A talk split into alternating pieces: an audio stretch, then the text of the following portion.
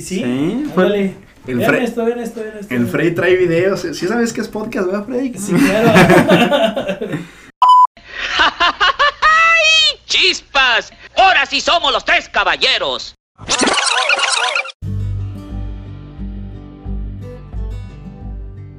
Pues bienvenidos a un nuevo episodio de su podcast de preferencia, Los Tres Caballeros. Aquí me encuentro con mi estimadísimo Charlie Álvarez del Castillo, alias el Charles. Hola a todos. Buen Charles. Y por acá de este lado también tengo al buen Freddy Aguilar, alias el Uyuyuy. Sí. Ahí llévatela, Freddy. Ahí llévatela, mi Freddy, ¿cómo andas? Bien, bien, bien, Lalo, bien. Pues tú nos aventaste ayer de que, ¿qué onda? Grabamos mañana. Uh, uh, sí, uh, bueno, pues, pues. Pues de una vez, oye, pues ¿para qué, sí, ¿pa qué dejar para mañana lo que puedes hacer hoy? Y fíjate que, que estuvo bien padre porque, haz de cuenta, eh, íbamos mi mamá y yo rumbo a casa de mis papás. Este, y en eso recibo tu mensaje. De que, ¿qué onda? Grabamos mañana. Y yo, chaval, pues, ¿de qué hablamos? Y, a ver, este, no, no sé qué. Y estando ya en casa de mis papás, dije, ya sé de qué vamos a hablar. Y, este, yo sé que es un podcast. Yo sé que, desafortunadamente, no nos van a poder ver. Pero el buen Lalo... Pero luego les... compartimos las fotos, mi Fred. Ah, eso que ni que. El buen Lalo les va... Digo, Charlie ya los vio. Por eso quiero que los vea Lalo y que describas lo que te estoy mostrando en este momento, Lalo.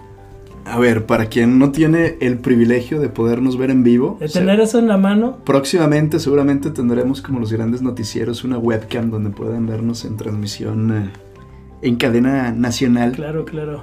Pero Freddy justamente me acaba de mostrar que son boletos, boletos. postales. Son boletos oficiales. Boletos originales del Mundial de México ochenta y seis mm. para los partidos del Estadio Jalisco.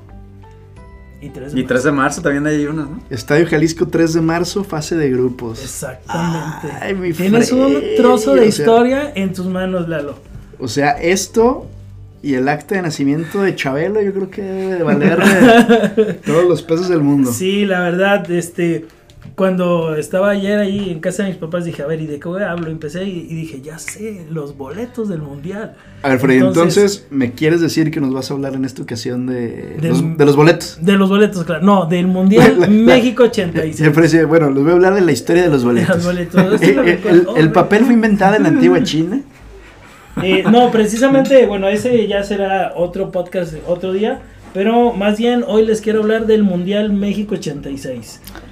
México ochenta y seis, a ver, Freddy, recuérdame, porque la verdad, este, digo, no por balconearte, Freddy, ajá, pero ya, ya en el ochenta y seis apenas y había nacido. Eras el único vivo, mi Fred, cuando... Eh, sí, de hecho, de hecho, de hecho, de los, de de los aquí. Que estamos aquí, este, y, y, y pues no sé si sentirme bien o sentirme mal, pero yo ya tenía catorce años en el ochenta y seis. O sea, Freddy ya, ya había acabado la prepa. Eh, no, todavía no, apenas iba a entrar a la prepa, este, pero pues sí, el, el Mundial ochenta y seis... Y pues para mí es así como algo súper, súper padre. Y más porque, bueno, ahorita estaba viendo los boletos, este, Lalo, Charlie ya los había visto. Eh, tuvimos chance de ir a, a todos los partidos. Mi papá nos compró boletos a toda la familia para los partidos, eh, tanto en el tres de marzo como en el Estadio Jalisco, aquí. Y pues no, para mí es así algo súper padre. Y más porque, no sé si ya les había platicado a ustedes o algo, pero yo mido mi vida en mundiales. De repente tú dices, ay, pues ¿cuándo estaba yo en tal parte? ¿Cuándo pasó esto? Me acuerdo más o menos en qué mundial estaba, digo, fue hace tanto, fue hace tanto. O sea, tú un historiador del fútbol, Freddy. Eh, pues no tanto historiador, pero ubico perfectamente en dónde estaba en mi vida en cada mundial, entonces así como que ya puedo relacionar. A ver, Freddy, entonces vamos empezando, ahora sí que barajémosla más despacio. Ok, ok. Vamos empezando, para la banda que nos está escuchando y que probablemente no es una banda pambolera, el Mundial de México ochenta y seis no fue el primer mundial que se celebra en México. Exactamente. Ese fue el Mundial de mil novecientos setenta. Ciertamente. Probablemente se trate del tercer gran evento internacional que vive nuestro país, si tomamos en cuenta las Olimpiadas del sesenta y ocho. Exactamente. El Mundial de setenta, sí, que es el mundial donde pues Pelé hace su gran exhibición internacional, sí, y se convierte, se convierte prácticamente en, en una el, leyenda. Claro. Y el Mundial del ochenta y seis, uh-huh, nuevamente con sede en México, sí, es donde probablemente Diego Armando Maradona se convertiría también en... En, en una, una leyenda. leyenda, claro que sí, claro eh, que sí. Y el Mundial del ochenta y seis es aquel, a lo mejor si hay banda que, que también lo vivía como tú cuando eran unos chamaquillos. Claro. Es aquel mundial, o lo estoy confundiendo, es el que tiene a, a, al Pique. Es Pique, el ochenta y seis, va. sí, sí, sí, Perfecto. En el setenta era Juanito, en el ochenta y seis Andale. Era Pique, las mascotas. Y este pues fue un, un mundial que de hecho ni siquiera nos iba a tocar a nosotros. Era un, es un mundial que eh, la FIFA se lo había dado a Colombia. Uh-huh. Pero bueno, la FIFA te dice, ¿sabes qué? Bueno, tú presentaste tu candidatura, dijiste que ibas a hacer un mundial muy padre, pero te dice, bueno, quiero que arregles los estadios, quiero que arregles las carreteras, quiero que tengas una infraestructura hotelera lo suficientemente fuerte para toda la cantidad de gente que va a ir. Entonces, pues sí, sí te pide, sí te exige muchas cosas a ti como país que tengas. Y de repente Colombia en mil novecientos ochenta y tres dice, ¿sabes qué? No puedo yo con esto, es demasiado, no puedo invertir en esto. Y dice, ¿saben qué? Ahí me voy. ¿No le puedo pedir prestado a Pablo Escobar? Eh, ahí hubiera fácil hecho dos mundiales, sí, fácil, no, fácil, fácil, pero todos bueno, los de aquí al dos mil cincuenta. Sí, nada, fácil, pero bueno, parece que, que, que no, el caso es que se sale, dice, le tira la toalla, yo no puedo. Y inmediat- inmediatamente Estados Unidos, Canadá y Estados Unidos dicen, ¿sabes qué? Nosotros, lo, yo lo hago. Porque uh, siempre era un mundial en, Mex- en América, un mundial en Europa, un mundial mm. en América, un mundial en Europa. Entonces tocaba en América y eh, curiosamente gana México. México convence a la FIFA, México ya tiene, acaba de hacer, el, como dices, el mundial del setenta, tiene una infraestructura deportiva perfecta. De hecho, según recuerdo, nada más se tuvo que hacer el estadio de Querétaro, todos los demás nomás se adecuaron, el Jalisco, el Azteca, todos los demás. Y que también por ahí, incluyendo esta parte de teorías conspirativas, este, pues todavía hay quien puede pensar que funcionó perfectamente el Mundial del ochenta y seis como para este, apagar las voces del temblor del ochenta y cinco, ¿no? Y como mantener nuevamente contento al pueblo después de aquella gran tragedia, ¿no? Sí, de hecho, eh, en el ochenta y tres cuando Colombia dice no puedo y que le dan la sede a México, eh, quitando, a Estados, haciendo a un lado Estados Unidos y Canadá, se da, como bien dices, el temblor del ochenta y cinco y la FIFA dijo, híjole, a lo mejor no va a poder México, y México demostró que, pues, que sí podía hacerlo, se recuperó, lo puede hacer, pero bien que mencionas la parte política,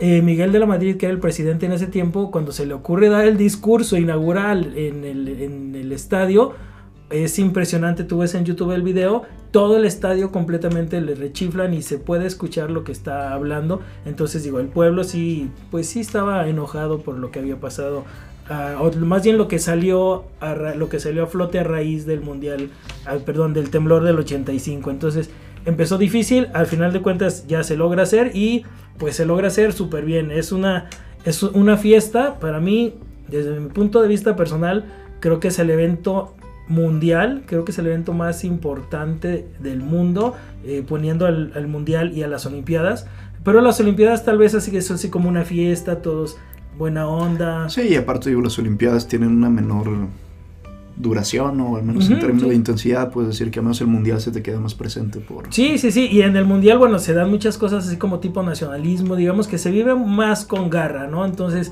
y aparte, pues la derrama tal vez económica a lo mejor es más, por lo que dices, es más tiempo. Eh, yo sí diría que podría ser el, el, el evento del... El, el evento más importante del mundo.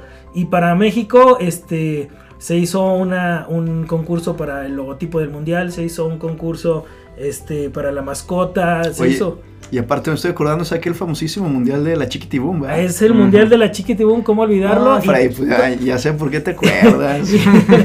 Y si alguno de ustedes que está escuchando, eh, cuando Lalo dijo Chiquitibum, eh, hizo una sonrisa... Ya es tiempo de que se preocupen por la edad, porque ya saben de qué estamos hablando. Ay, bueno, Freddy, quién sabe, yo, yo sí sé, pero no, ni siquiera había nacido. Y los que no saben quién es la Chiquitibum, bueno.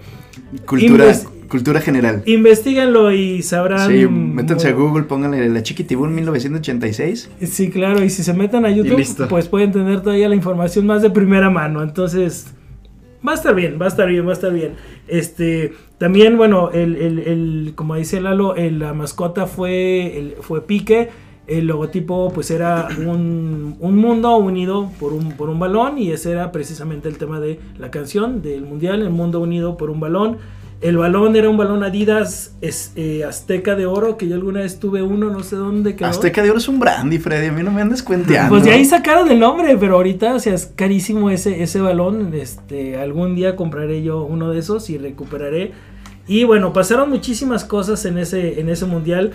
Tal vez como me tocó vivirlo, como me tocó estar ahí, eh, estar en el Estadio Jalisco todos los partidos, estar en el tres de marzo todos los partidos, a lo mejor lo tengo así como muy presente, pero pues me tocó ver un Brasil-España, Brasil le gana a España uno cero en el Estadio Jalisco, este, me toca ver los partidos en el tres de marzo también, y algo padre que ya no alcancé a traer, que un, en uno de estos boletos me tocó, tengo todos los autógrafos de la selección de Brasil que nos dieron precisamente en el, en el estadio tres de marzo.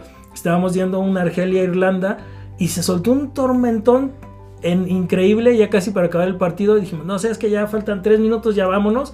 Nos empezamos a salir y al ir saliendo de una de las escaleras empezó a bajar toda la selección de Brasil. No, pues lo primero que hice, busqué un, un este, boleto que estaba tirado por ahí de los muchos que había tirados. Quién sabe de dónde conseguí una pluma. Y así como iban bajando uno por uno, uno por uno, uno por uno, este, su autógrafo, no, pues yo feliz. Volado. Feliz, el Freddy. Feliz de la, la vida, ¿eh? En lugar de, se me hace que la verdadera historia es una, una servilleta de los lonches del pesebre. Ah, qué bueno. No, vale, porque eran del tres de marzo. Eran del tres de marzo. Ah, el tres de marzo, Jalisco, es cierto. Créeme que hubiera sido del, del, del, del pesebre. Este, y no, pues el Mundial del ochenta y seis este, tiene mil historias este, super padres. En lo que a mí en lo personal me tocó vivir este, estando en el Jalisco, este, bueno, pues las, las victorias de, de Brasil, las, la primera fase. Y más porque si nos están oyendo en Guadalajara y les gusta el fútbol, ustedes saben que Brasil es la sede en Guadalajara. O sea, Brasil y Guadalajara son como, como hermanos. Yo he platicado con, con brasileños y en cuanto si dices, ay, soy de México, wow, qué chido, por el Mundial del setenta. Pero si dices, soy de Guadalajara, que te tratan acá súper wow, porque para ellos es así como, como hermanos. A veces hasta incluso nos podrían llegar a criticar de que los tapatíos en mundiales a veces apoyamos más a Brasil que en el mismo México, o ya que eliminan a México y todos somos de Brasil. Sí, creo que creo que eso, ahora que lo mencionas, creo que pasa, ¿no? Por ahí no sé si ya termine siendo más un mito urbano, pero precisamente a raíz del setenta y el ochenta y seis estaba esta concepción de que el segundo equipo de todos los mexicanos es Brasil, es Brasil siempre. Pues. Sí, uh-huh. ya, ya que nos eliminan todos somos de Brasil. Y bueno, a lo mejor es por... Por el Mundial del setenta, en el Mundial del ochenta y seis, a Brasil le dan la sede de Guadalajara precisamente por, por la afinidad. Que entra, a ver, recuérdame, Freddy, porque la neta ahorita no tengo realmente muy presente quiénes eran las grandes estrellas de Brasil del Mundial, porque que yo... A lo mejor por lo poco que recuerdo como milenia, pues Brasil no se presentó como un gran favorito para ese mundial, ¿no? Eh, no, sea... no, no, no, no, no era, no era el, el gran favorito y las estrellas en ese, en ese tiempo, la estrella principal de Brasil era Zico. Sí, es cierto. Antun Antunes, es Coimbras, Zico, eh, Sócrates también estaba, Tonillo Cerezo, Falcao, uh-huh. No el Falcao moderno que sí, nosotros sí. conocemos, sino, sino Falcao, el portero era Carlos, pero no era una selección favorita. Había otras selecciones, Alemania, Inglaterra, eran sí. así mucho, mucho más favoritas. Italia acababa de ser campeón, también era este, importante. Pero, pero dio un buen, buenos partidos. Eh, todos éramos brasileños en el Estadio Jalisco. Los tres primeros partidos bien. El cuarto partido contra Polonia, cuatro cero a Polonia, ¿no? Pues felices de la vida todos. Fredinho Aguilar. Fredinho de nacimiento. eh, llega el quinto partido, el maldito quinto partido de siempre de todos, incluyendo Brasil en este, en este mundial, contra Francia. Imagínate ver en un partido a Zico y a Michel Platini juntos. O sea, no, no, no. O sea, estaba viendo historia, realmente. Yo ahí en el estadio estaba viendo historia. Está el partido... Toda la, eh, Zico había estado lesionado, no estaba jugando y de repente, to- como era la superestrella, este, está difícil el partido y todo el estadio gritando Zico, Zico, pidiendo que entrara. El entrenador, este, está bien, lo, lo, lo manda de cambio, entra, penal a favor de Brasil, falla Zico. no, no, no, no, Dios mío, falló Zico, no, no, o sea, mal plan. Este, se va a tiempos extras, se va a penales y en las penales eh, te das cuenta de que los grandes dioses también son humanos. En los penales falló Sócrates, que era superestrella de Brasil, Zico anotó, pero ya había fallado antes. Falló Platini, Michel Platini, el, uno de los máximos astros franceses, falló la penal también. Y bueno, a final de cuentas perdimos. Digo, yo como sintiéndome brasileño en ese ¿Oilo? tiempo. Ah, sí, wow. Tengo mi playera amarilla, mi pantalón azul. Eh...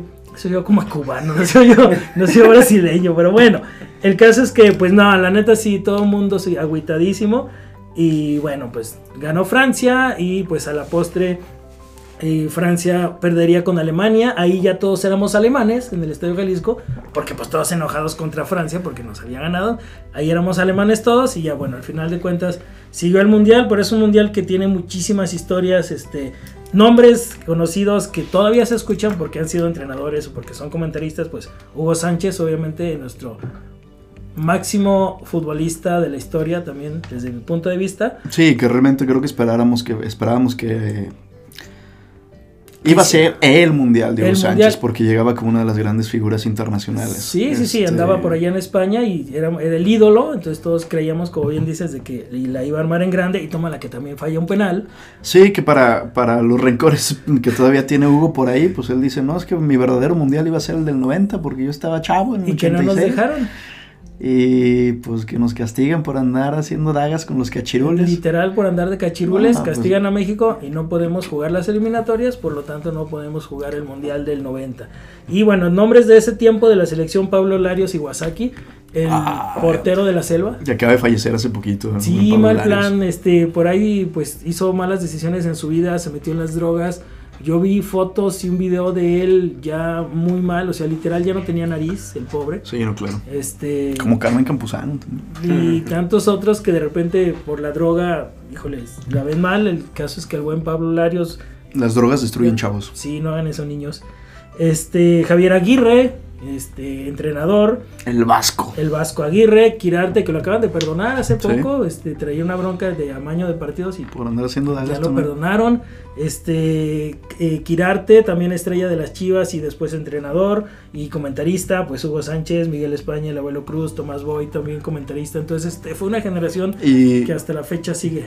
Y por ahí recuerdo, nada más, corrígeme si estoy mal, Freddy, pero precisamente fue en ese mundial el que recientemente fue votado uno de los mejores goles de los mundiales, este gol de chilena tijerita de Jorge Negrete, ¿no? Exactamente, exactamente, en ese mundial, este, una jugada también se implica Hugo Sánchez, la toma Manuel Negrete. Manuel y Jorge Negrete, Freddy diciéndome bueno, pero después corregido de la manera más caballerosa, ¿cierto o no? Ay, el Freddy ahí. ¡Ni se había notado, Lalo! El Freddy ahí dejando que me balconeara. Ya te ventaneaste y ni nadie lo había notado, bueno, pues ni modo, sí, Manuel Negrete, este, le regresan una pared y agarra el balón de media tijera y mete un golazo que, como bien dices, lo acaban de nombrar el mejor gol del mundial.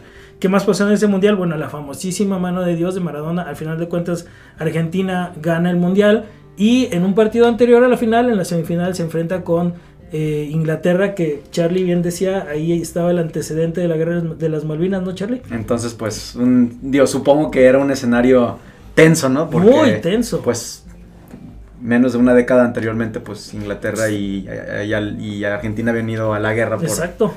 Las islas de las Malvinas o por las Falcon Islands, dependiendo del punto de vista de las personas. Dependiendo, ¿no? Que por ahí creo que, le, creo que el mismo Maradona lo declaró en algún punto, así, pues ellos nos robaron las islas, yo les robé el mundial. Exactamente, ¿por qué? Pues porque Maradona, eh, uno de los dos goles que anota contra Inglaterra, que era como, como, la, como la guerra en la cancha, este, es la mano de Dios, que para los que no sepan qué es esa famosa expresión, metió el gol con la mano. Sí. Mete el gol con la mano, se levanta a cabecear Peter Shilton, que es el portero de Inglaterra. Sí, un balón dividido. Un balón dividido y pues Peter Shilton, mucho más alto que Maradona, nunca va a llegar el balón. Maradona levanta el brazo y con el puño mete la, man, la, la, la pelota, anótala y pues los ingleses automáticamente pelean y dicen que fue con la mano. El árbitro lo da por bueno y es la famosísima mano de Dios. Cuando le preguntan a Maradona, este, eh, lo metiste con la mano, él dice, fue la mano de Dios. Exacto. Y este, como cuatro minutos después de ese gol, anota el otro de los goles más icónicos del fútbol, que le dan la pelota desde atrás de la media cancha, se burla uno, se burla dos, se burla tres, se burla cuatro, se burla cinco, se burla el portero y anota. Sí. O sea, uno de los goles más importantes. O sea, esos cinco goles, dos goles icónicos en menos de cinco exacto, minutos. Exacto, exacto. Y, y a lo mejor, este, si ya nos vamos a personalidad, a lo mejor son los goles que determinan a Maradona. Que por un lado es un genio que anota un gol que, re, que burla cinco y de por el otro lado hace uso de tácticas no tan éticas para conseguir sus fines, digamos. Son como puede ser dos puntos importantes de la personalidad. No, no, no que Maradona haga cosas no éticas, pero sí ha tenido, pues como todos sabemos, problemas con drogas. Son como los polos opuestos de su personalidad. Sí, tienes toda la razón, Fred. Y pues bueno, tantas y tantas historias. Ese, ya la última. Este, ese partido precisamente como con Argentina, muy poca gente sabe, pero fue jugado con, con playeras muy posiblemente piratas. ¿Por qué? Porque eh, Carlos Salvador Bilardo, que es el entrenador de la selección eh, eh, argentina, antes de que empiece el partido se da cuenta que la playera con la que van a jugar es una playera muy pesada. Era, la marca era Le Coq Sportif, una marca francesa, que era una, una playera que Bilardo decía, no, o sea, van a sudar demasiado, necesito que me traigas una playera, este, pues que, que, que, más, no le, que más ligera, que no les dé tanto calor. Y imagínate el pobre personal de la A F A, de la Federación Argentina de Fútbol, o sea, no manches, estamos en México, ¿dónde voy a conseguir algo? O sea, para empezar, algo que diga Le Coq Sportif. Y Bilardo, o sea, es que no, pues están bien feas, y se agarra cortando las, las playeras para no usarlas, y, y el cuate dice que no manches. El, el, el empleado de la federación, él narra por ahí en un video que se tuvo que salir a la Ciudad de México a buscar en las tienditas de deportes, todas las tienditas de deportes de la Ciudad de México, a ver dónde podía encontrar una playera que fuera azul y que dijera Le Coq Sportif. Por ahí en algún lugar encontró, no me pregunten si era pirata o era real la playera, porque las consiguió. El caso es que sí decía Le Coq Sportif. Y do, un día antes de que empezara el, de que fuera el partido, eh, recortaron el logotipo de las playeras que no quiso Bilardo para bordárselas a las playeras nuevas que había traído. Ya le bordan los, los logos. ¿Y ahora los números? Pues los números también eran otra bronca. Se tuvieron, tuvieron que conseguir números de un equipo de fútbol americano que es un gris, pero son brillosos, tienen como brillitos. El caso es que llegó a la hora del partido, por fin. Las que bordaron el, los logotipos y los números fueron las empleadas del Club América, que era donde se estaba quedando el, el, el, el equipo de Argentina. Y ellas fueron las que hicieron las playeras. Ahorita la playera, creo que Burruchaga, no me acuerdo quién, este, rifó, digo, no rifó, subastó, alguien, no me acuerdo, eh, una playera. Creo que se, se vendió como en trescientos cincuenta mil dólares. Imagínate, o sea, una playera que ni siquiera posiblemente era oficial, pero que generó una historia increíble. Entonces, o sea, mil historias que hay del, del Mundial México ochenta y seis. Freddy José Ramón. Bueno. ahí está, ahí está, ahí está Lalo, Charlie. Ahí está. Muy bien. Excelente, Freddy. Muy bien, la verdad es que sí nos hiciste transportarnos a todo el paisaje mundialesco. Qué bueno, que debe haber sido bueno. Muy interesante. Y qué chido que, que tuviste la oportunidad de vivir esa parte de la historia pambolera. Sí, y ahí viene el dos mil veintiséis, que vamos a tener uno que otro partido, porque ahora va a ser Estados Unidos, Canadá, México, con uno que otro partido aquí en México, pero pues esperemos que esté padre también. Pues sí, digo, la verdad es que ya ni Brasil, ni Argentina, ningún otro equipo latinoamericano realmente ha pintado en los últimos mundiales, uh-huh. Y pues esperemos en el siglo veintiuno la historia llegue a cambiar. A ver qué tal. Y precisamente, digo, ahora que Freddy nos estaba hablando de, del pasado, pues yo tengo el concepto, o quisiera continuar, pero ahora vamos discutiendo y haciendo una pequeña tertulia acerca del futuro. Ajá. ¿A qué me refiero? Justamente el otro día estaba pensando que cuando era pequeño, así como dice Freddy, probablemente más o menos por la misma época, de hecho estrenado en mil novecientos ochenta y cinco, pero seguramente la han visto y muchos de nuestros escuchas también, esta clásica película de los ochentas, eh... ícono de la cultura pop, Volver al Futuro. Clásico. Estrenada en el ochenta y cinco, precisamente. Este, ya tiene sus varias décadas de antigüedad, donde precisamente se refleja como una de las, creo yo, mejor estudiadas y probablemente más posibles imágenes de cómo pintaba el posible futuro, uh-huh, para el siglo veintiuno. Uh-huh. Y en específico en la película de Volver al Futuro dos, que si no, claro, me equivoco, esa ya es como del ochenta y siete ochenta y ocho, uh-huh, pues pintaba precisamente un año dos mil quince, eh, muy, muy enfocado a la tecnología. Súper padre. Este, pero creo que lo principal que todos recordamos es esta imagen de los coches voladores, claro, esta patineta, la hoverboard, uh-huh, que pues estaba suspendida al nivel del piso y que todos dijimos, neta. Wow, ya quiero que sea el dos mil quince. Bueno, sí, yo quería que era lo, yo quería que fuera el dos mil quince porque quería un microondas que me preparara una pizza en un segundo como en la película. Sí, claro. y, y unos tenis que se amarraran solos. No, deja tú eso, yo quería mi pizza rápida. y, y pues, o oh, decepción. Ya estamos en el año dos mil veinte y... Y seguimos esperando nuestras patinetas voladoras. Deja tú eso, Freddy, por ahí de... Todavía el, el otro día le platicaba, no me acuerdo a quién, de carrilla. O sea, es pleno dos mil veinte, los autos no vuelan, ajá, sino que Avenida López Mateos y Avenida Patria no tienen semáforos sincronizados. Es, hemos sido timados, Lalo. Pero... sí quería platicarles, o sí quería traer a, a la discusión de los Tres Caballeros cómo, pues de repente, esta gran imaginación por parte de los artistas, los creativos, para tener un reflejo de cómo puede ser el futuro en unos años, y que incluso de ahí puede tener algunas ideas que terminan siendo, siendo verdad, ¿no? Siendo reales. Siendo realidad. Sí, este, hay, hay, como dices, hay algunas obras que el futuro lo pintan acá catastrófico, apocalíptico, o al menos muy mal.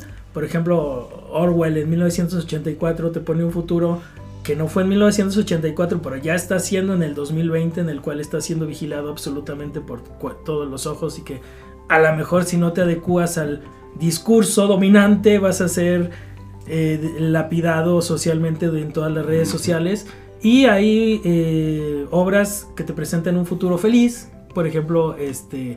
Eh, Eh, Back to the Future. Ya di Star Wars, Freddy, ya di Star Wars. No, no, no, no. No, ya, ya. No, porque eso es una galaxia. Es una galaxia muy, muy lejana. Muy lejana, ah, sí, sí, no, hace, hace mucho tiempo. Ya hace mucho ya tiempo. Hace mucho tiempo. Ah, entonces, es el pasado. Sí, es, exacto, el pasado. Pero, pero Volver al Futuro nos da un futuro, pues, como padre, un futuro feliz, un futuro, como dices, con carros voladores, con, con cosas. Sí, no, creo que, creo que finalmente al hablar del concepto del futuro tendríamos que básicamente partir de dos representaciones por parte de la cinematografía o incluso de la literatura, ¿no? Sí, la literatura. O un futuro distópico o un futuro, uh-huh, utópico. Exacto. Habrá, exacto, quien le guste más, como dice el Freddy, una visión un poco más feliz, una visión que te dé pizzas instantáneas, como dice Charles, sí, o habrá quien te dé un futuro más pesimista, el sentido de el gran hermano te vigila, ajá, ajá, un futuro como el de Blade Runner, donde a lo mejor estamos poco a poco, incluso como The Matrix, ¿no? Los replicantes. Este, o el mismo Terminator, un futuro donde prácticamente la inteligencia artificial ha dominado este, a la sociedad humana.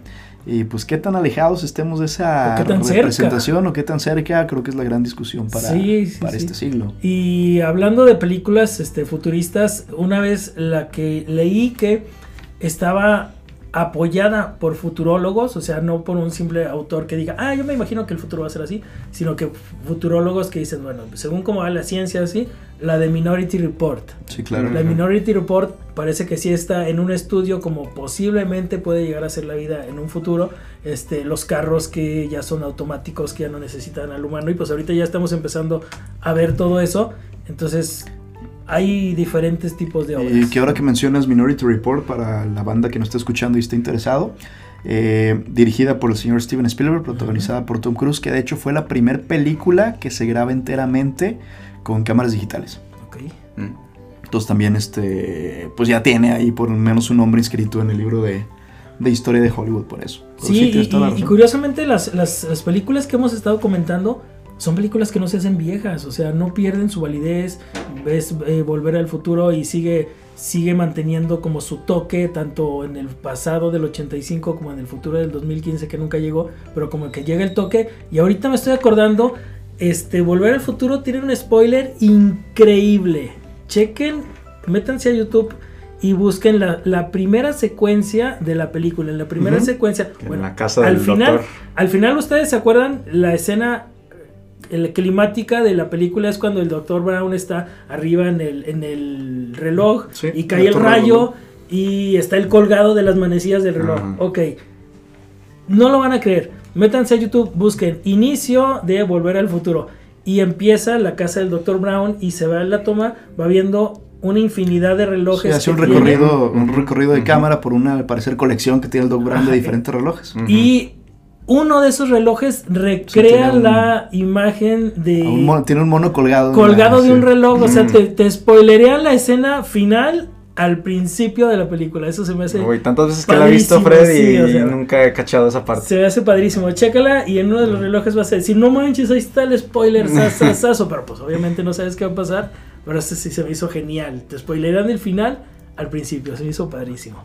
Que bueno, quien ahora está interesado verdaderamente con la perspectiva científica del futuro de los viajes en el tiempo, al menos por lo que ya sabemos, relacionado con la física cuántica, incluso con la teoría de los multiuniversos, la teoría de los multiversos, y si ustedes lo quieren ver desde la última película de la saga de Marvel, pues Volver al Futuro termina siendo como una realidad completamente imposible, porque uh-huh. si verdaderamente pudieras viajar en el tiempo, no hay ni siquiera el mínimo de posibilidad de que pudieras estropear tu propia existencia por, por haber interrumpido el encuentro de tus padres y todo este tipo de rollos, pero a lo mejor ya después podemos platicar de eso. Ajá.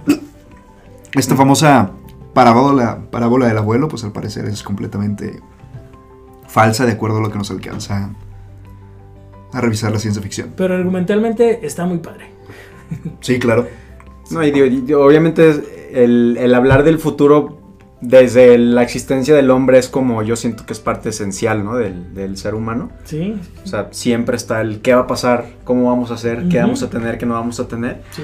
Y digo, para mí el punto así como clave donde empezamos a ver estas tendencias de, bueno, un futuro pinta así, pues con los libros de, de Julio Verne. Sí, claro. O sea, que pintan ya como, bueno, viaje a la luna y todas esas cuestiones. Sí, veinte mil leguas de vida es su costumbre. Exactamente, ¿no? Que digo, a mí, a mí esos libros se me hacen muy interesantes porque ya es cuando el humano empieza a notar la capacidad, digamos, de, de la tecnología avanzada y ya tenerla como un elemento básico, ¿no? De, sí. de, del futuro, ¿no? O sea, ya para, para nosotros siempre el futuro es algo tecnológicamente avanzado uh-huh. y muy superior a lo que tenemos ahorita. Y pues, digo, en todas las películas pues se, se ve eso, ¿no? En todos sí. los libros se ve eso y pues es como parte elemental. Sí, y ese reflejo, ese pensamiento a lo mejor se da a raíz de la revolución industrial. Totalmente. Antes de la revolución industrial, pues a lo mejor, como el, no, los modelos económicos no se movían tan rápido, a lo mejor ni siquiera tenías pensado cómo iba a ser el futuro, o tú Exacto. creías que el futuro iba a ser tal cual como había vivido todo. Sí, abuelo. Y digo, lo podemos ver precisamente pues en la Edad Media, ¿no? O sea, de la edad, del año quinientos al año mil quinientos, pues prácticamente la humanidad viven estuvo más o menos el, igual. Lo mismo, ¿no? Sí, sí, sí, y a raíz de la revolución industrial de repente se van dando los inventos, los inventos, los inventos y dicen, no manches, si en sesenta años hemos llegado a tanto, pues en cien años más vamos a andar en la Luna, Marte, Júpiter, donde sea, ¿no? Etcétera. Es un pensamiento positivista, digo, pues que está padre, y a lo mejor es el motivo de que pensemos que, que, que, que va a haber todo eso para bien o para mal. Está Mad Max también, que, que también presenta un mundo, este también, Escape de Nueva York, también me acuerdo ah, aquella vez. Ah, con Snake. Claro que sí, pues quién sabe cómo será el futuro. A ver, Freddy, ya ¿Cómo que... lo construyas tú? Exacto. A ver, Freddy, pero ya que estamos hablando del futuro y para igual este darle paso a Charles, que también nos trae un tema muy interesante, sí. que creo que va a dar para una discusión este, chida. ¿Qué esperarías del futuro el día de mañana? ¿Qué es lo que dirías? No manches, esto me encantaría que fuera realidad en el futuro. Pues, no sé, pero yo te voy a decir, yo tengo, económicamente hablando, yo tengo listo mi futuro. Si me muero, pasado mañana.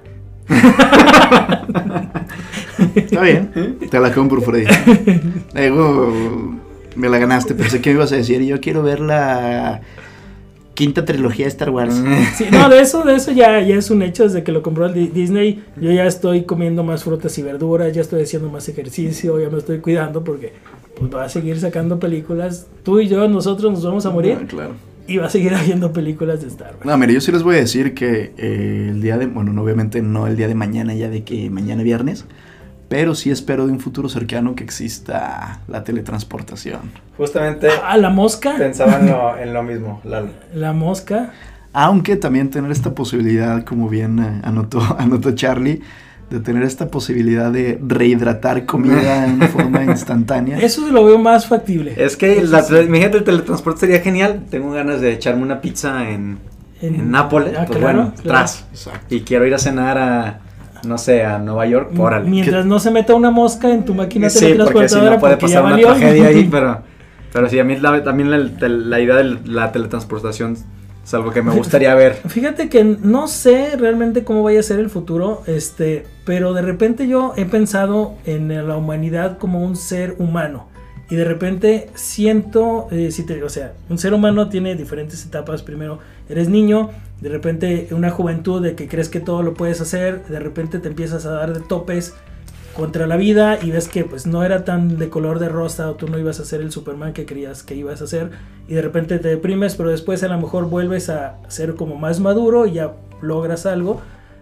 Así de repente veo a la humanidad y siento que ahorita estamos en la, en la, en la parte que se acabó el mundo rosa, que se acabó la juventud de que creías que te podías acabar el mundo, esa esa juventud que a lo mejor lo vivimos en los años ochenta, que creíamos que todo se iba a ser súper padre, precisamente la esperanza que refleja Volver al Futuro, un futuro bonito, un futuro feliz, y creo que esa juventud se cayó cuando se cayeron las Torres Gemelas de Nueva York. Creo que en ese momento se cayó y empezó esa etapa de que se fue la juventud. Estamos ahorita así como en una época de desilusión, de no creo nada, los gobiernos están mal, no hay ilusión, no hay eso, y espero que no sé cuántos años tengan que pasar para que la humanidad de repente retome otra vez ese, ese camino más esperanzador. ¿Quién sabe? Y tan chido que Son... estábamos, tan chido que estábamos controlando. Se puso intenso el asunto. Freddy, no, pues ustedes, sí.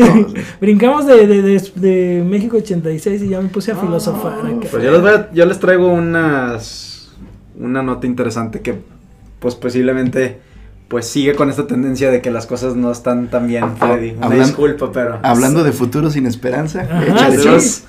Futuros inciertos, futuros a corto plazo, porque hoy yo les quiero eh, platicar sobre cómo van las, las elecciones primarias en los Estados Unidos. Eh, este tema a mí me parece muy interesante y es un tema que cada prácticamente cada cuatro años me gusta retomar, porque eh, pues sí, la verdad es que mucha gente...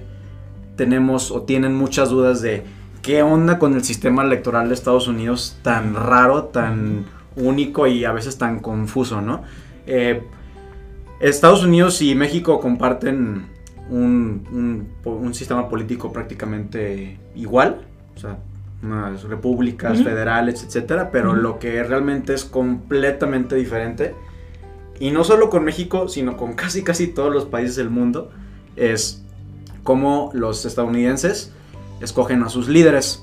Tenemos un sistema electoral muy complejo, muy diferente a lo que se ve en prácticamente todo el mundo. Muy antiguo, ¿no? Por no decir arcaico. Sí, pues es, es un sistema que, que y más, pues y nace... Más, y más que arcaico yo diría estructurado para mantener el status quo. Sí. De líderes que a lo mejor, eh, ay, el pueblo quiere que cambie, pero realmente los que tomamos la decisión no queremos eso. Mira, el simplemente hecho de que la Constitución de Estados Unidos no pueda ser modificada, que sigue siendo el mismo documento desde mil setecientos ochenta y seis, creo que fue el año que se publicó la Constitución de Estados Unidos, habla precisamente lo que dice Lalo. Eh, bueno...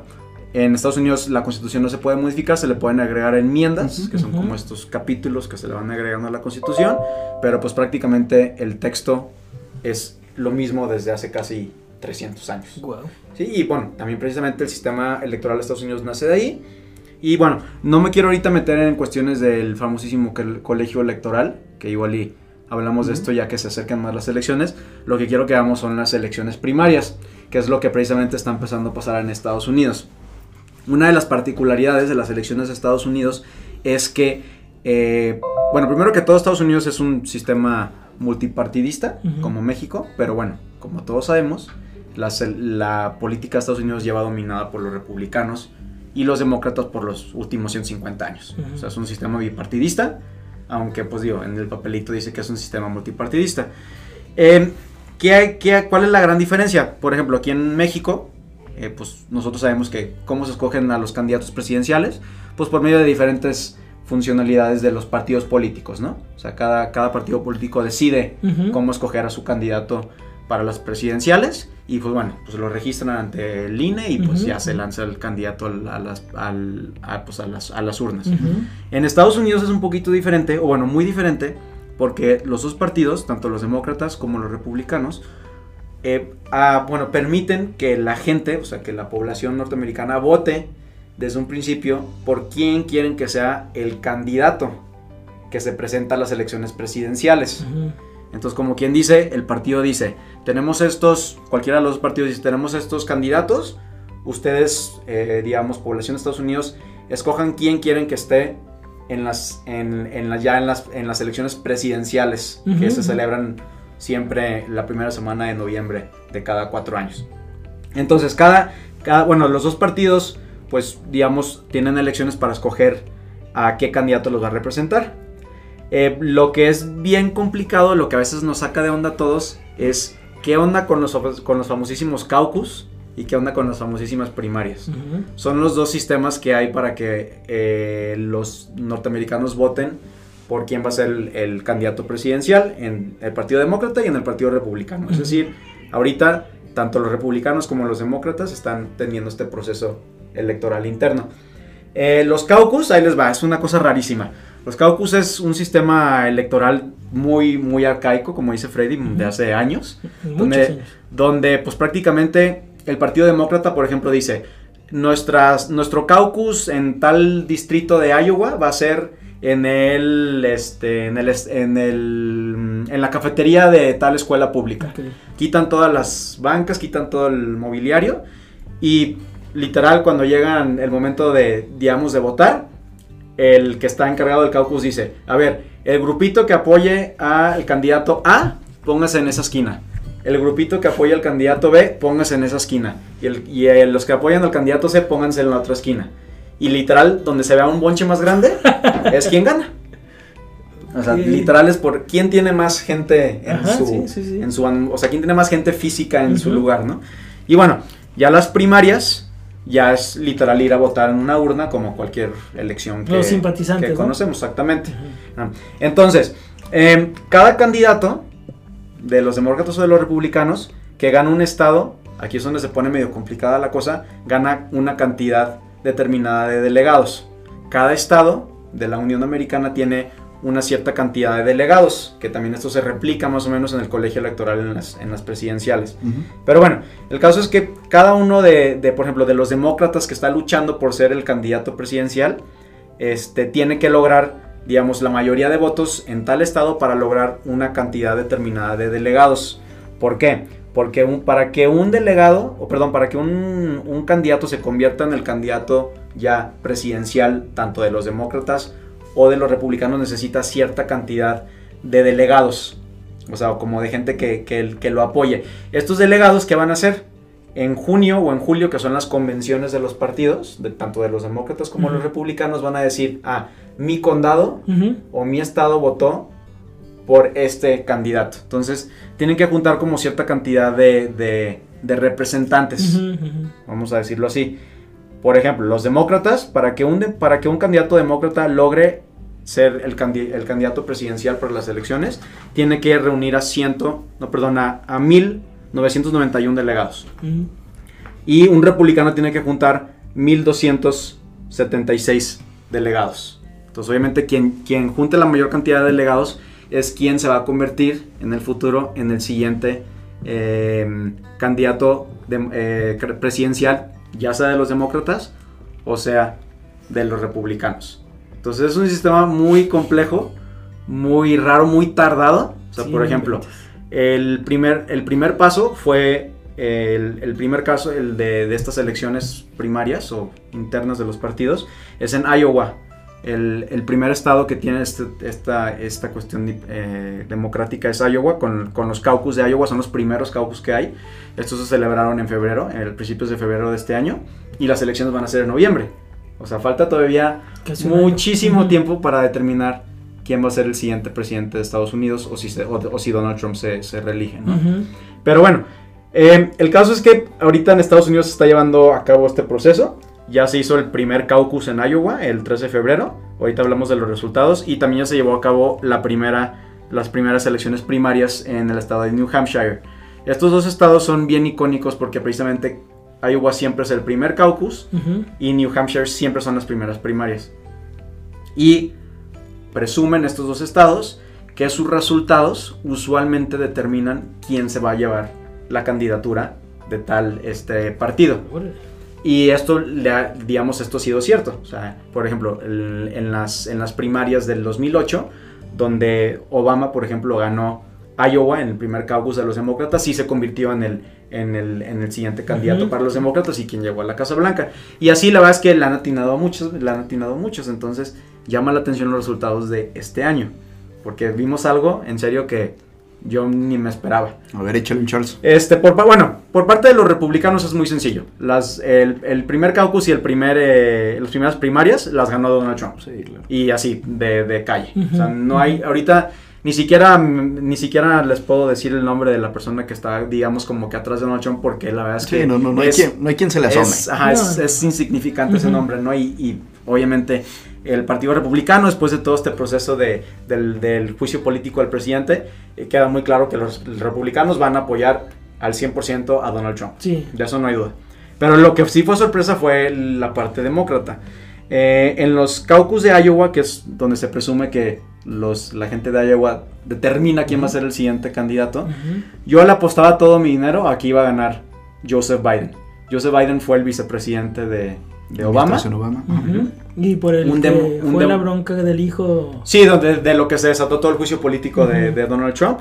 Este, un, un demócrata de, pues, de carrera, o sea, uh-huh. lleva, fue senador, fue representante, o sea, tiene una carrera política bastante este, larga. Eh, bueno, pues sí es el, el, pues, el típico, este, pues, digamos, eh, representante demócrata, ¿no? Uh-huh. Un hombre ya mayor, eh, blanco, uh-huh. eh, pues ya como con mucha experiencia política. Yo juraba que él iba a ganar la, que iba, que iba a ganar Iowa, pero para la sorpresa de todo el mundo, ganó un candidato que yo hasta ese momento ni siquiera había escuchado bien de él. Y este señor se llama Pete Buttigieg. Tiene un apellido súper complicado de pronunciar, uh-huh. entonces todo el mundo en Estados Unidos ahorita le está diciendo Mayor Pete. ¿Por qué? Porque este es el ex eh, alcalde de una ciudad que se llama South Bend en Indiana, un estado que usualmente pues no figura tanto en uh-huh. la política de Estados Unidos. Y este candidato es muy interesante o llama mucho la atención porque es el primer candidato a la a presidencial, o sea, en el, dentro de los demócratas o de los republicanos, que uh-huh. es abiertamente homosexual. Uh-huh. Es, es una persona que está casada con, con, este, pues, con, su, con, con una pareja, con, con, con, su, con su esposo, y pues es abiertamente este, gay y no tiene ningún problema en, en, en ocultarlo, ¿no? Entonces, él ganó las, el, el caucus de Iowa. O sea, les digo, para mí fue una gran sorpresa porque... Yo me metí en la noche a checar los resultados y dije, ¿y ese brother quién es? Ah, dije, ¿y ese qué? O sea, sí, nunca sí, lo, sí. O sea no, la verdad nunca lo había escuchado.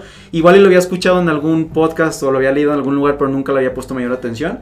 Pero yo esperaba ver a Biden en primer claro, lugar. Claro. Y pues queda este señor en primer lugar. Y Biden queda hasta el cuarto lugar. Qué loco, ¿no? O sea, o sea queda hasta abajo. Por Biden y al final ni siquiera el cuate. Exactamente. ¿Qué digo? Todo el juicio político se desata porque hasta los mismos republicanos juraban y perjuraban que Joe Biden iba a ser el que iba a, digamos, el contrincante el fuerte, ajá, sí. de, de, los, de los demócratas en las elecciones del, de, pues, de este año, ¿no? Del dos mil veinte. Y en el segundo lugar quedó Bernie Sanders, que bueno, ya es un, un político un que... Un clásico, ¿no? Un eh. clásico dentro de los demócratas, ajá. Este, Elizabeth Warren quedó en tercero, que también es una figura que está repuntando mucho ahorita en las elecciones de, de, este, de, de, de los demócratas.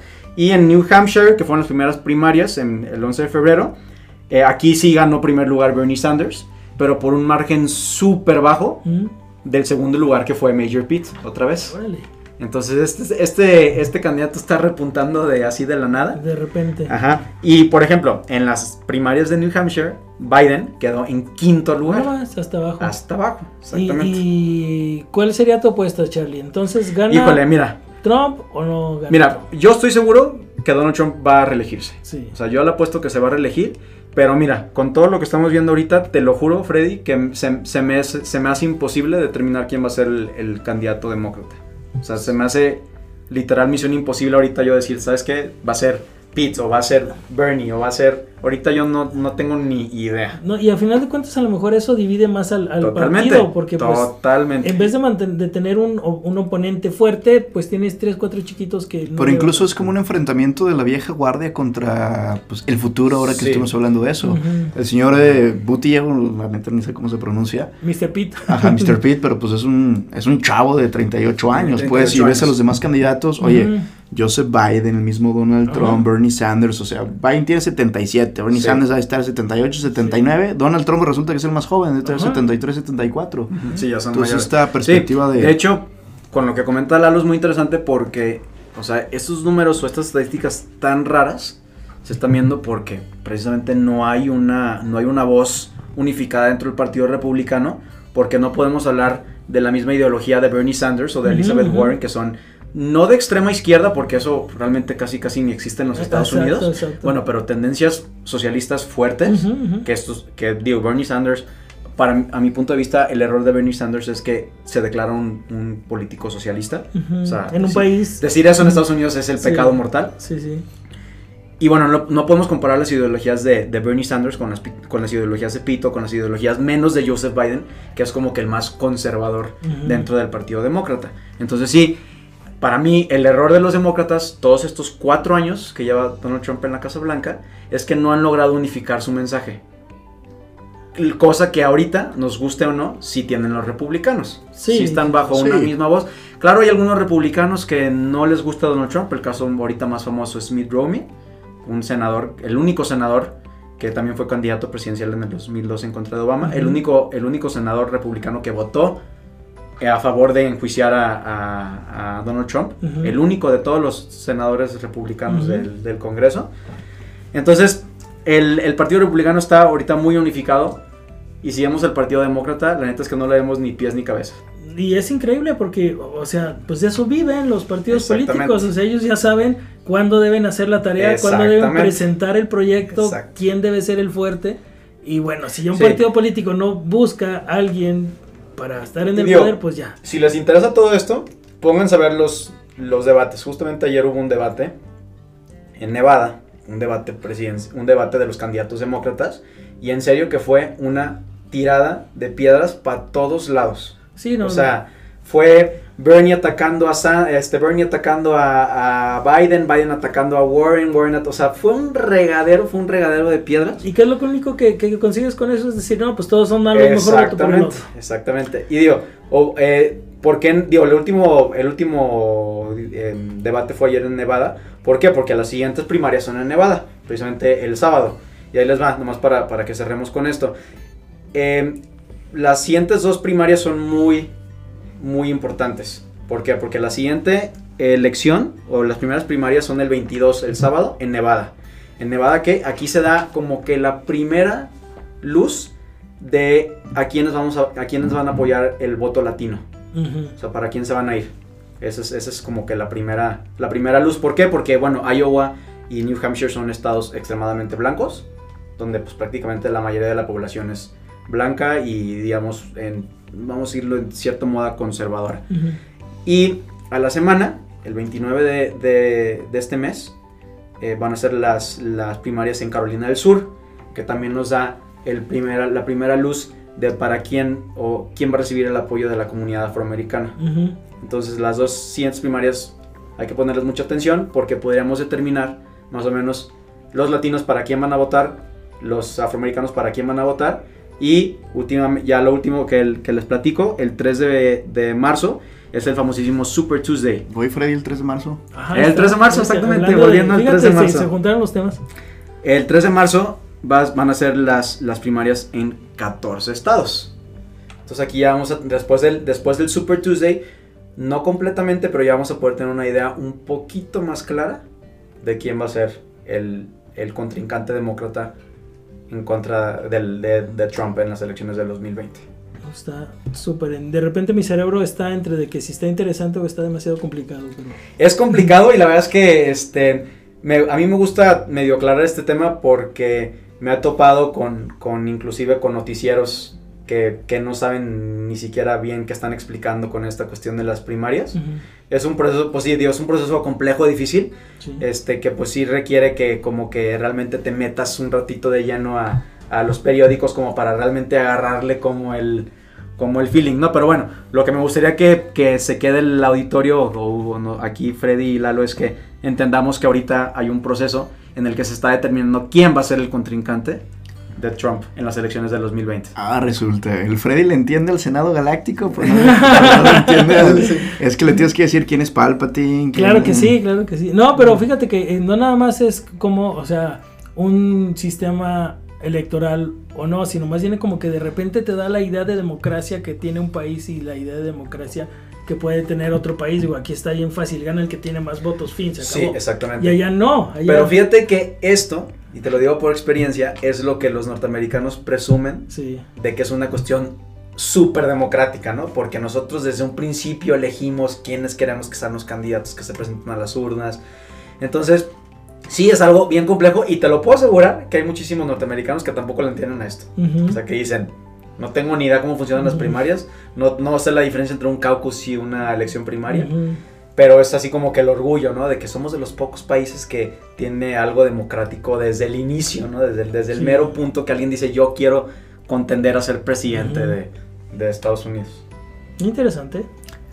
A mí lo que me parece interesante es que Freddy mide su vida en mundiales claro de fútbol sí. y, y Charlie la mide en elecciones primarias. Sí, sí, sí, ya la, ya la, ya parte de Estados Unidos, exactamente. Sí, sí, sí. sí. Lalo, ¿tú en qué medir, medirías tu vida? No, yo creo que yo en vasos de whisky. Pues. Eso. bueno, fa- falta el programa del whisky, Lalo, ya. Ándale, luego nos echamos por ahí la, la botanita. Sí, sí, sí. A mí me llama, a mí lo que me llama mucho la atención y de repente dices, está bien extraño Estados Unidos. Que, que de repente un candidato tenga más votos que el otro y pierde y no sea presidente. Eso fue lo que pasó con, con Donald Trump. Con Donald, uh-huh. Trump. So, Donald Trump tuvo tres millones de votos menos que Hillary Clinton. Uh-huh. Y igual y luego lo tocamos en otro, en otro episodio. Bush pero también. Por el colegio electoral uh-huh. ganó las elecciones sí. y perdió Hillary Clinton. El mismo caso de George W. Bush uh-huh. que perdió en contra de Al Gore. Sí, de que, sí. Perdón, que, que ganó en contra de Al Gore. Sí. Por, y eso que Al Gore tuvo más votos populares. Sí. Que bueno, si hubiera sido un sistema, a la un sistema mexicano, ajá, pues sí. ahorita Hillary Clinton estaría en la Casa Blanca claro. y Bush nunca hubiera sido presidente. Si hubiera un sistema democrático a la mexicana, el P R I estaría en la Casa Blanca. sí. De hecho. Sí. No, sí está, sí está interesante. A lo mejor de repente, como dice Lalo, es para perpetuar el status quo forever. Sí, totalmente. Interesante. Interesante. ¿Algo más que comentar? No, pues ya andamos, nos dejó bien apantallados, Charlie. Damos por cerrar esta tertulia hablando de el mundial, las elecciones y el futuro. Eso. Un futuro incierto. Volvemos, incierto, al, volvemos incierto, a lo mismo, sí, ¿no? Y ya para, para irnos, Freddy, ¿dónde va a ser el próximo mundial? A ver, acuérdame. En Qatar. Sí, diciembre es. Del dos mil veintidós. En, Qatar, en diciembre, ah. primera vez que va a ser en diciembre porque hace tantísimo calor en Qatar que lo movieron de ser en verano siempre junio, siempre va a ser en diciembre porque hace un poquito menos de calor en Qatar. Pues, entonces, y bueno, es primera vez. Elecciones presidenciales en Estados Unidos tres de noviembre. tres de noviembre, ah. no, no tres de marzo. No, ahí, de marzo. ahí sí, ahí sí, no, no, no, ahí no coincidió. Sí, el tres de marzo va a tocar Soda, obvio, Sincerati, aquí en Guadalajara. Ah, sí, sí. Ah, es cierto. En el tres de marzo. Es cierto, ahí después habrá que dedicarle también un programa al rock en tu idioma. Claro que sí. Sas. Muy bien. Excelente. Pues listo, señores, terminamos. Freddy, pues la bendición de la fuerza. Pues gracias por escucharnos y que la fuerza los acompañe. Sas, ahí llévatelo, Freddy. ¿Qué onda, Charles? ¿Qué rollo? Pues ya, fuga. A comer.